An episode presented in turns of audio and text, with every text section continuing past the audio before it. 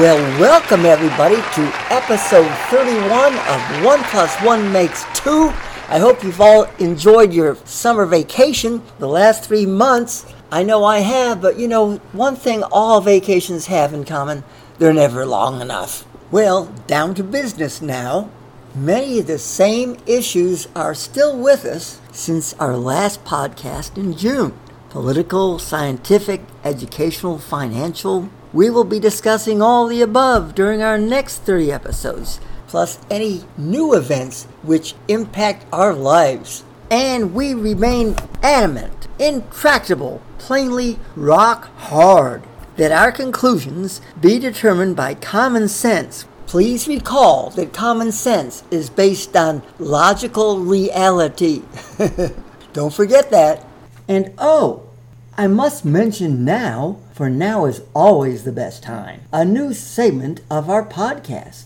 Having lived solitarily for many years, I have personally prepared, all the while disdaining cooking, thousands of meals, all with preparation time of five seconds to five minutes, with the same cleanup time. So I will be sharing my five second to five minute preparation time entrees so that you, our listeners, can make from scratch. Yes! From the time you scratch your head wondering what the hell you're going to eat for dinner tonight until you have placed the last cooking utensil into its designated kitchen drawer. Well, listeners, earlier today I ran a few mundane errands outside my normal daily orb and drove through an area which three months ago, when last I saw it, had been a completely forested area, but has now been converted to several hundred acres of yellow clay scattered with brick foundations and wooden frameworks, no doubt a future apartment complex with retail spaces. The efficacy of bulldozers to level a virgin or old growth forest is astounding, but not nearly as astounding as the destruction of its wildlife and carbon capture. Listeners, I just witnessed what can be described, according to the paradigm one chooses, as real estate development, human progress, or ecological destruction. Well, with climate change being the most impactful paradigm of the above, let's do the math and determine what has transpired the past three months on this 500 acres of land. An average number of trees on one acre of forest land is 120. Let's say that again. One acre of forest land, on the average, has 120 trees growing on it. So, doing the math, 500 acres times 120 trees per acre equals 60,000 trees on this 500 acres of extremely old growth forest land. Completely destroyed during the last three months with all its ecological inhabitants mammals, birds, insects, reptiles, amphibians, you name it.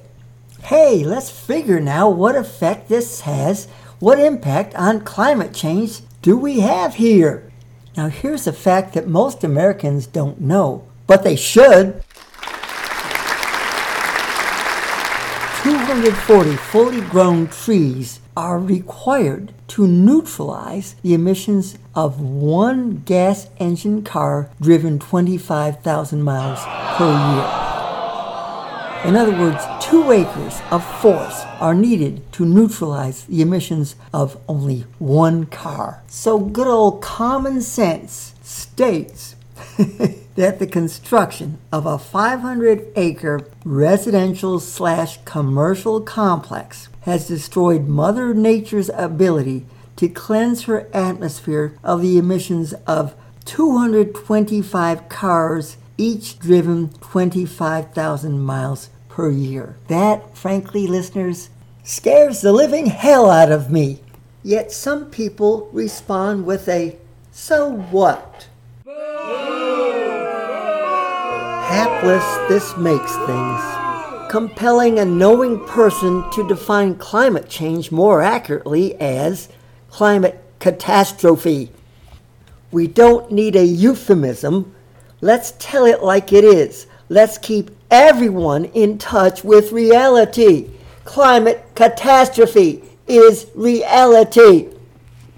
We'll leave it up to you, our listeners, to, to correct your family, friends, and anyone you interact with when they say climate change. Encourage them to replace the phrase climate change with climate catastrophe. Sorry if I find some humor in this. It's not funny. Let me just continue with some more statistical dread. There are, at present, over 286 million vehicles registered here in the United States. The word vehicle includes all cars, trucks, and motorcycles. Using as our average that 240 trees are required to neutralize the emissions of one vehicle driven 25,000 miles per year, it now becomes easy to calculate the number of trees in the United States required to neutralize all the emissions of these 286 million vehicles.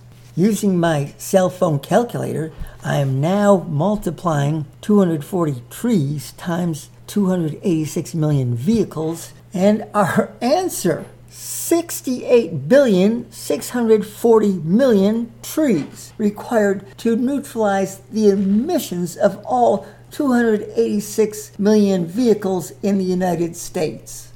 Let's now cut to the chase by stating that this this 68.64 billion trees is 30% of total tree growth in the United States, which means the remaining 70% of all U.S. trees are used to counter all residential, industrial, and miscellaneous CO2 emissions. Now, the final query of today's topic asks Are there enough trees in the U.S. to negate all U.S. CO2 emissions? Answer clearly no. Measurements confirm a 1.4% increase in total U.S. CO2 emissions in the year 2022 compared to 2021. Hence, green technology is losing its fight with man made climate catastrophes. Common sense states this final conclusion Americans do not have the respect, character, willpower, or conceptual ability to slow or eliminate human caused climate catastrophes.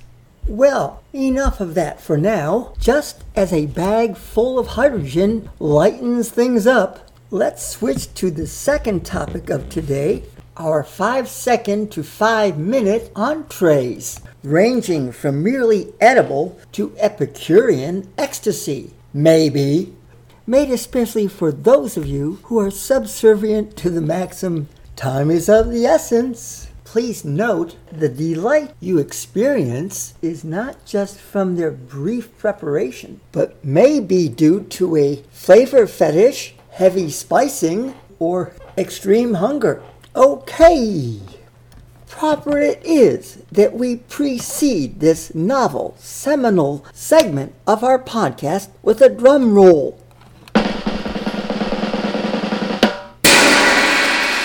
Yes, thank you. oh, yes, we mustn't forget the crashing cymbals. Our first entree is. Can, can, Danny, can we work a little more on that timing, please? Our first entree is, of course, more crashing cymbals. Our first entree is one 15 ounce can of peas, which will provide a satiating 210 calories and also contribute iron, calcium, potassium, vitamin D, and protein to your daily requirements. To savor more flavor, sprinkle garlic, marjoram, mint, black pepper, and for additional calories, pour some olive oil into the mix. And to avoid the liquid and peas cascading down your chin onto your shirt, I recommend that you squeeze the can first to form a narrow ellipse so that the contents exit directly from can to mouth. Now, precision and accuracy are virtues, so I use a stopwatch when measuring preparation time. Before starting, I stand erect at the center of my kitchen floor. When the gun sounds, Danny, I only meant that figuratively, and no need for cymbals. And you know as well as I, Mr. Apathy, the studio manager, will not give us time to edit this out. Jeez, where was I? Okay, okay. After pressing my watch's start button, I immediately walked swiftly to the pantry, snatched the can of peas off the shelf, grab the can opener from a nearby kitchen drawer, walk directly to the kitchen counter, open the can, sprinkle in a little garlic, marjoram, and whatever, squeeze the can into a narrow ellipse, and stop. This is the end of our preparation time. An amazing 1 minute 17.31 seconds. Save more time. Eat all meals while standing over the kitchen sink so nothing can spill or drop to the floor. And sweeping the floor as a part of cleanup becomes needless. And golly, there's no better location to begin your cleanup time. Listeners, I must apologize. Cleanup time officially begins when you swallow the last pea and have begun rinsing the hand, preferably with hot water to shorten the rinse time. then quickly toss it into the recycling canister right under your kitchen sink. under your kitchen sink. Yes. And lastly, by using this procedure, we recorded a snappy cleanup time of just 12.86 seconds, thus creating, in a way, essential time. Speaking of time, it's time to go, everyone. Be strong, be smart, and be with us for episode 32.